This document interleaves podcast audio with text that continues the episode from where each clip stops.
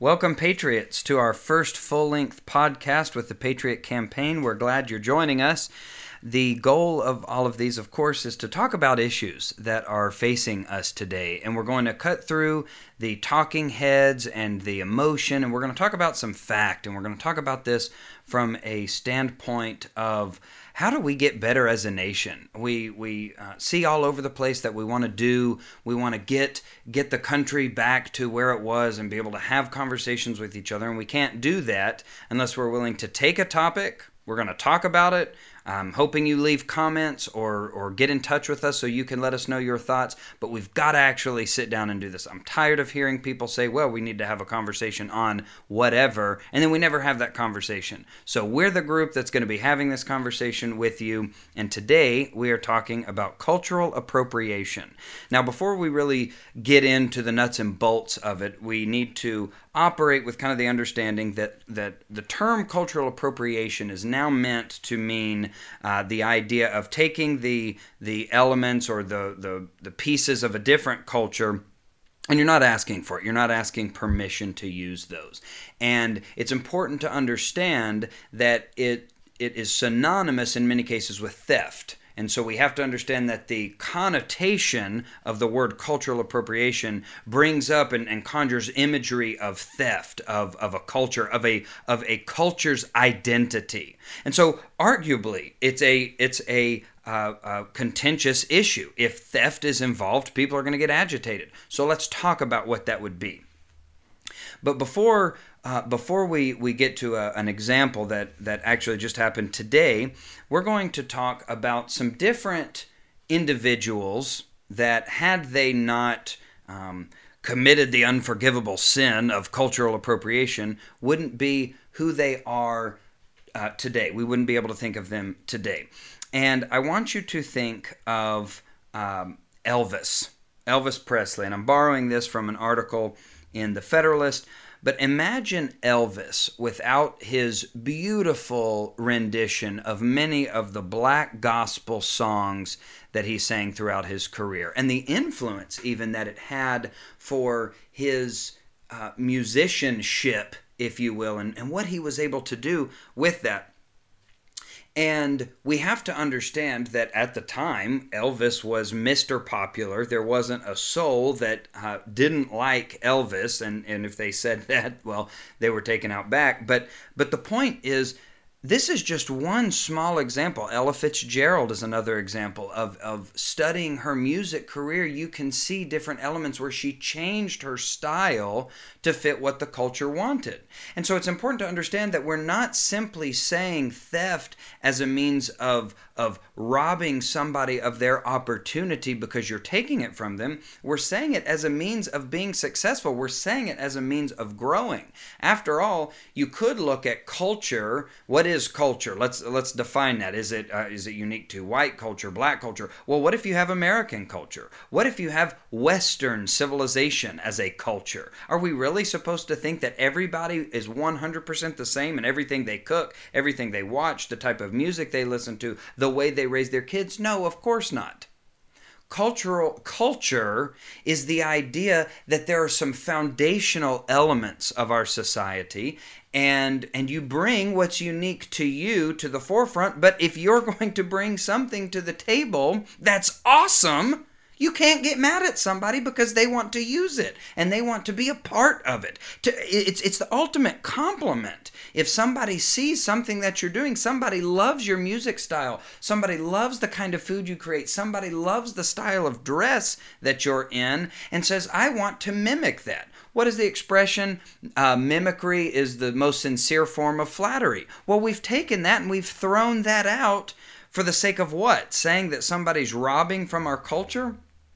Here's an example that was found uh, in Portland uh, this week. A Portland burrito shop uh, is forced to close after getting hounded for stealing from Mexico. This was the tagline in Heat Street, a local Portland news organization. And, uh, and it was a couple young ladies that went on a trip to Mexico and and loved the food. And and I, if you've ever been on a vacation, one of the best things about that vacation is the food. And what do we all say when we get back? Oh, the whether you're going to Mexico, oh, the Mexican uh, restaurants back home they don't have food nearly as good as this. Oh, the you know if you go overseas to Europe and, and places like Italy, oh, the Italian food back home is nothing like this. Why? Because it's authentic, it's great, it's real. We love it. We want it here. We can't find it. And man, that really makes us upset. So these couple of ladies went down to Mexico and uh, and their words in an interview they had where they picked the brains of some of the local tortilla ladies uh, so they could bring that back and offer it to the residents who uh, for all intents and purposes, might not have ever had an authentic Mexican dish before. And so, what a, what a great way to share a culture than to say, hey, I know uh, you ladies down in Mexico can't just hop on a plane and come to Portland and share your delicious tortillas. So, let's go back and create some of these and, and see if we can't share the flavors of Mexico. And, and I want to quote this for you because I think it's it's important to really understand the vitriol uh, surrounding some of the sentiment of what cultural appropriation is.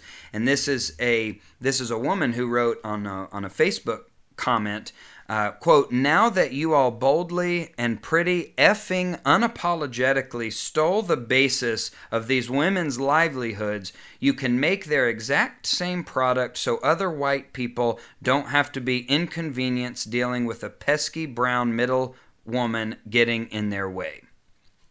Now, really sit back and think about that comment there. It, it, was more than just the possibility of some theft of a culture. I mean, there was definitely some racial undertones there. No surprise, we're dealing with that in our nation full force.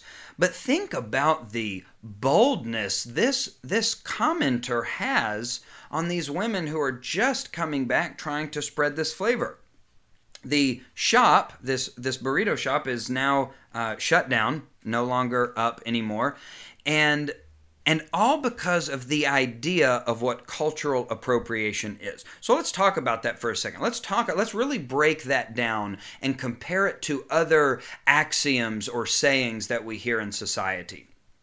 And I think the most notable one is the idea of the melting pot. Uh, that, that, that America is this melting pot of ideas, of culture, of, of different races. Um, and, and I'm I'm fearing that we're starting to look more like a salad, like a tossed salad than we are a melting pot. And follow me on this.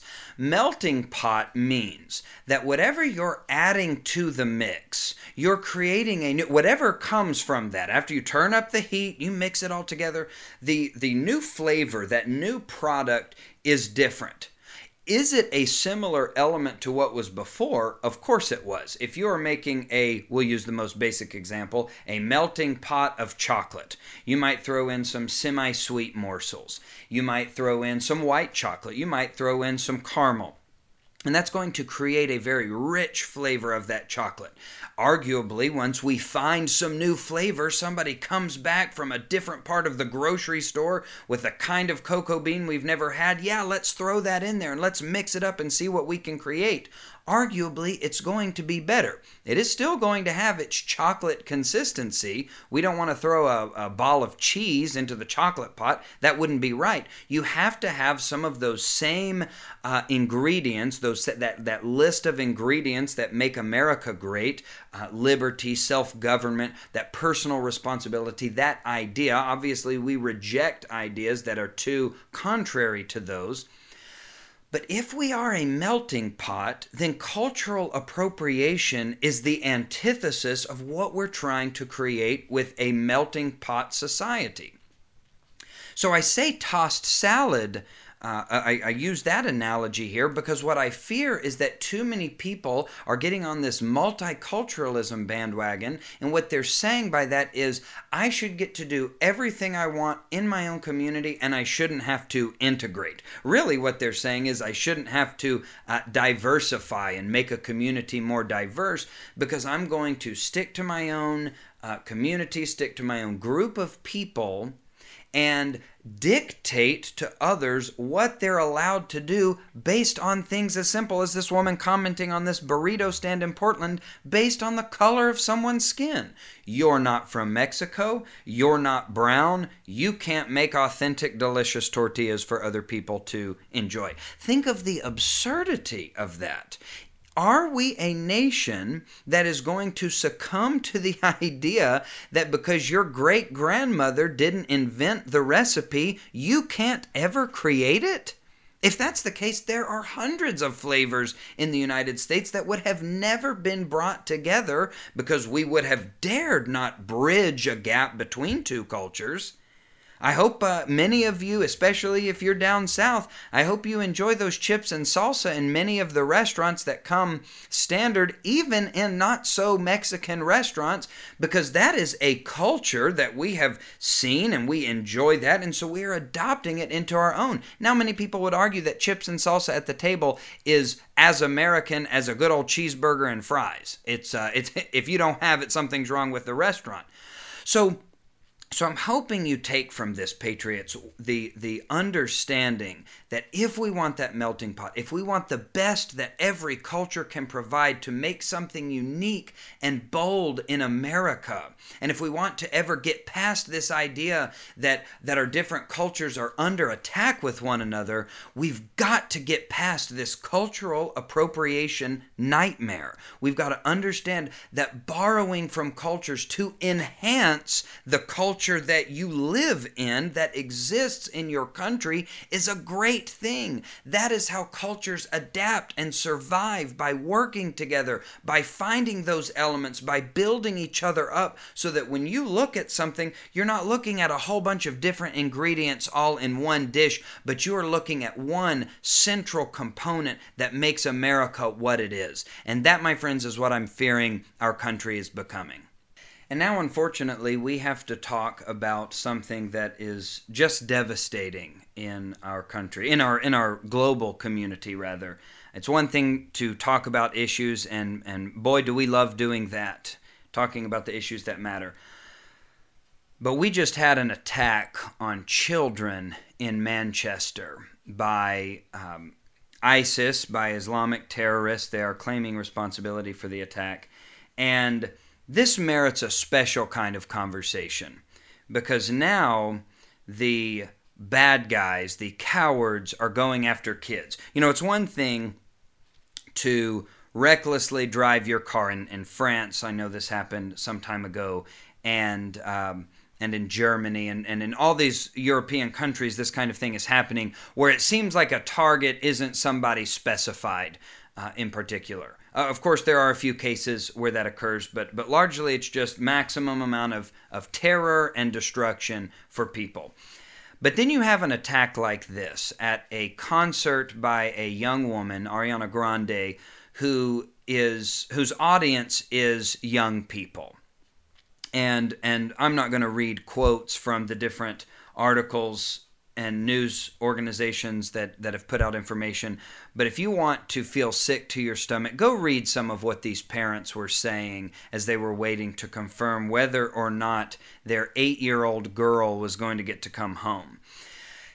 Now, the first thing that's going to happen after the, the dust barely has time to settle is we're going to hear a lot of talk about those who make this about Islam are the real enemy, and they're the bigots, and they're the Islamophobic um, uh, just intolerant people who, who just claim to try and use religion, then fine. Let's not make it about Islam. Let's make it about terrorism. Now, if you want to cut me off from talking about terrorism, then you have to live in a world where you pretend that terrorism doesn't exist. Well, we know it exists because right now our death toll is at 22 young people that are dead because of an act of cowardice, because of a suicide bomber.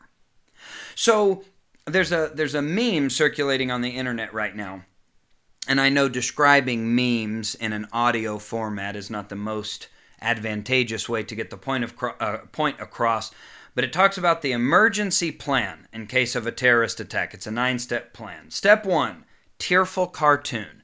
And in this particular case, it's two individuals being wrapped up in a uh, flag of, of the native country, and it and it looks very sad, but it looks like we're coming together. Boy, we're coming together.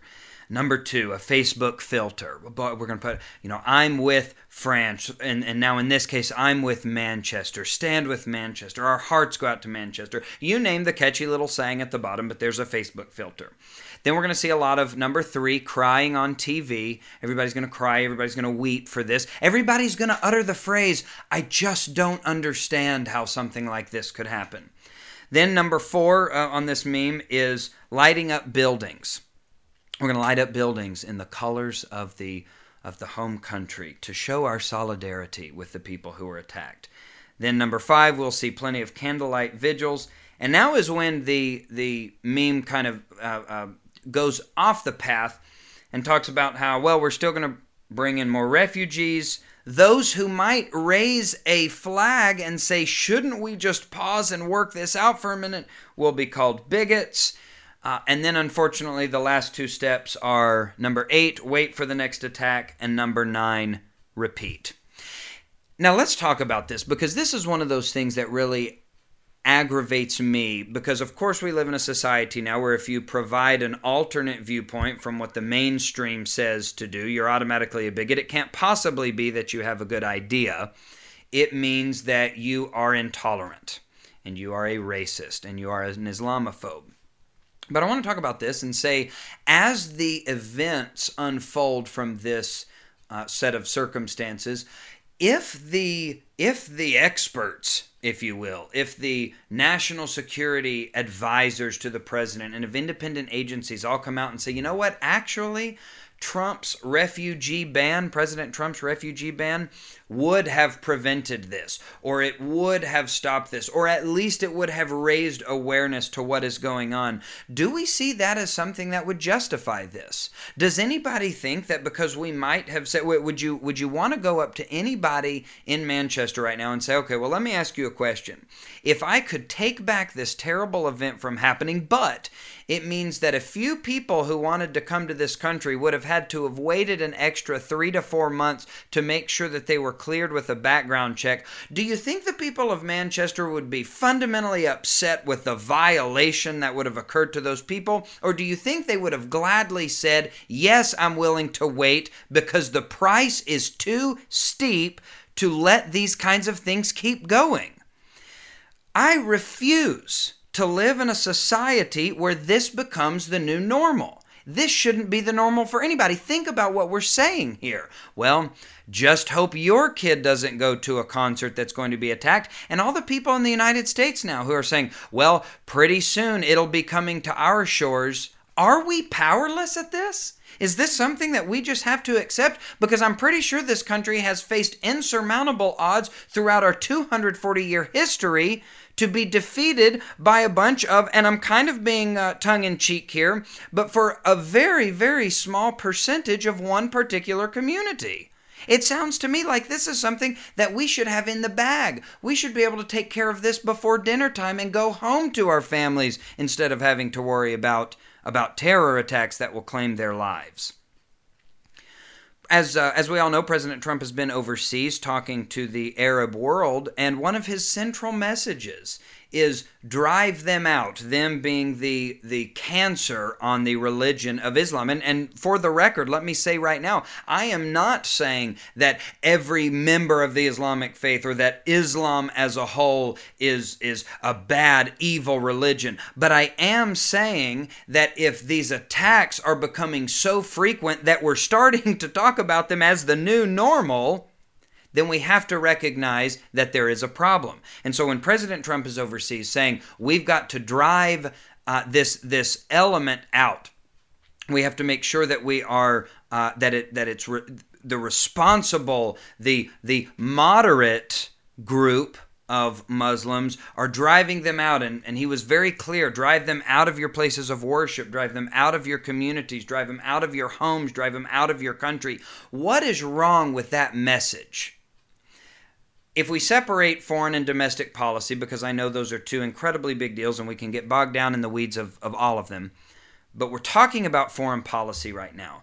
And Trump is still getting a lot of hate for what he's going over there and saying. And I challenge you if you've heard, oh, everybody's going over there and saying he's a, a, national embarrassment, go listen to what he's saying. Because if you don't want to make this a new normal, if you don't want Manchester to become Dallas, Texas, then listen to what he's saying and listen to see if it's a good idea.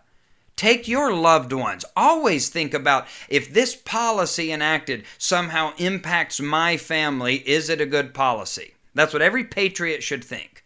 And yes, if there are policies that could be put in place that would protect my children and your children, those are the policies I'm going to want to enact. So, so yes, the Patriot campaign absolutely is is and is deeply saddened by the attack in Manchester. But the Patriot campaign does not want we do not want this to be just another attack that we throw on our Facebook filters that we say some kind words to one another that around the water cooler at work we say, "Oh, I just can't believe it happened here." And I hope it doesn't ever happen here. Well, we have the power to do something about that, and it's time we do. We've got to educate ourselves. That's what the Patriot campaign is all about. It's having these real conversations and doing something about it. So I urge you, if you're listening to this right now and you think what Trump is doing is a good idea, if nothing else, call your congressman, call your representative, call the White House. Even if you get a, a voicemail, just leave a message saying thank you for trying to keep our country safe in, in a world that seems to be dominated by terror. When we start doing that and when we start saying we've had enough with that, then can we go back to the normal where Islamic extremism happens once every three decades and we don't have to worry about it as often as we do today? And to those who would say, things like well it's it's not happening to me it's not impacting me or my community that's a pretty poor excuse for getting involved and understanding what's going on. And I'll bring this very close to home example. We're in the North Texas area. This is Denton County Sheriff on the Manchester attack. This is Tracy Murphree. I, I hope I'm pronouncing that right. And I'm going to read you a little bit of what he said. Quote, pay attention to what you see in Manchester, England tonight. Pay attention to what is happening in Europe. And, and first, let's break. That's not bad advice we understand before we read further what his intentions are and what they're going to say. He's obviously pretty heated. But who among us would say that that's bad advice to understand what's going on? When you open your borders without the proper vetting, when you allow political correctness to dictate how you respond to an enemy that wants to kill you, when you allow these radicals to travel to Afghanistan and Iran and simply let them back in. Now, what part of that did he say all Muslims are bad? Did he say uh, anybody who subscribes to the Islamic faith is a terrorist? At what point did he even salt the Prophet Muhammad? He didn't. He's simply bringing up an idea that, hey, the political correctness we've gotten ourselves into, the improper vetting of people coming to our country, uh, there's a problem now. Who can argue with him?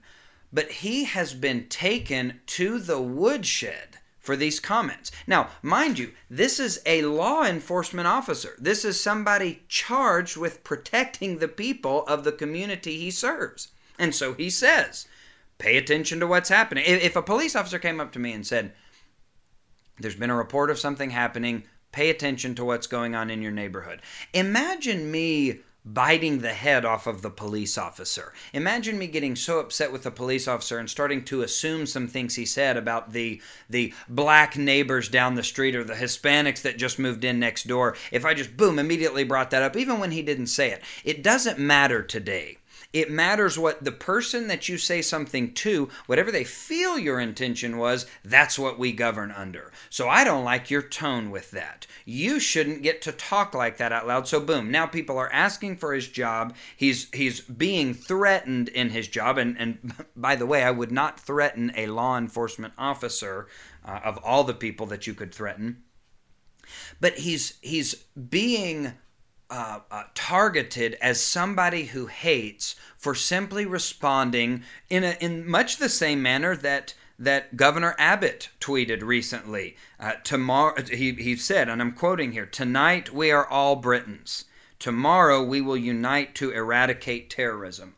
Oh, but he used the word eradicate. Yeah, that's what we want to do with terrorism. That's the easiest thing we can do. So I'm hoping this provides just the most basic example of how something could happen thousands of miles away in a different country in an area flown uh, that flies a different flag but it will impact you and your daily life no matter what. So we can keep our heads buried in the sand, or we can do what this sheriff is saying, and we can do what I've been saying, and that is pay attention to what's going on and let's see if we can take this kind of activity, this kind of, of event, and we can we can alter course. Maybe today, as we start our 180 degree turn in the opposite direction. So, again, our new normal doesn't have to be wrought with Islamic terror.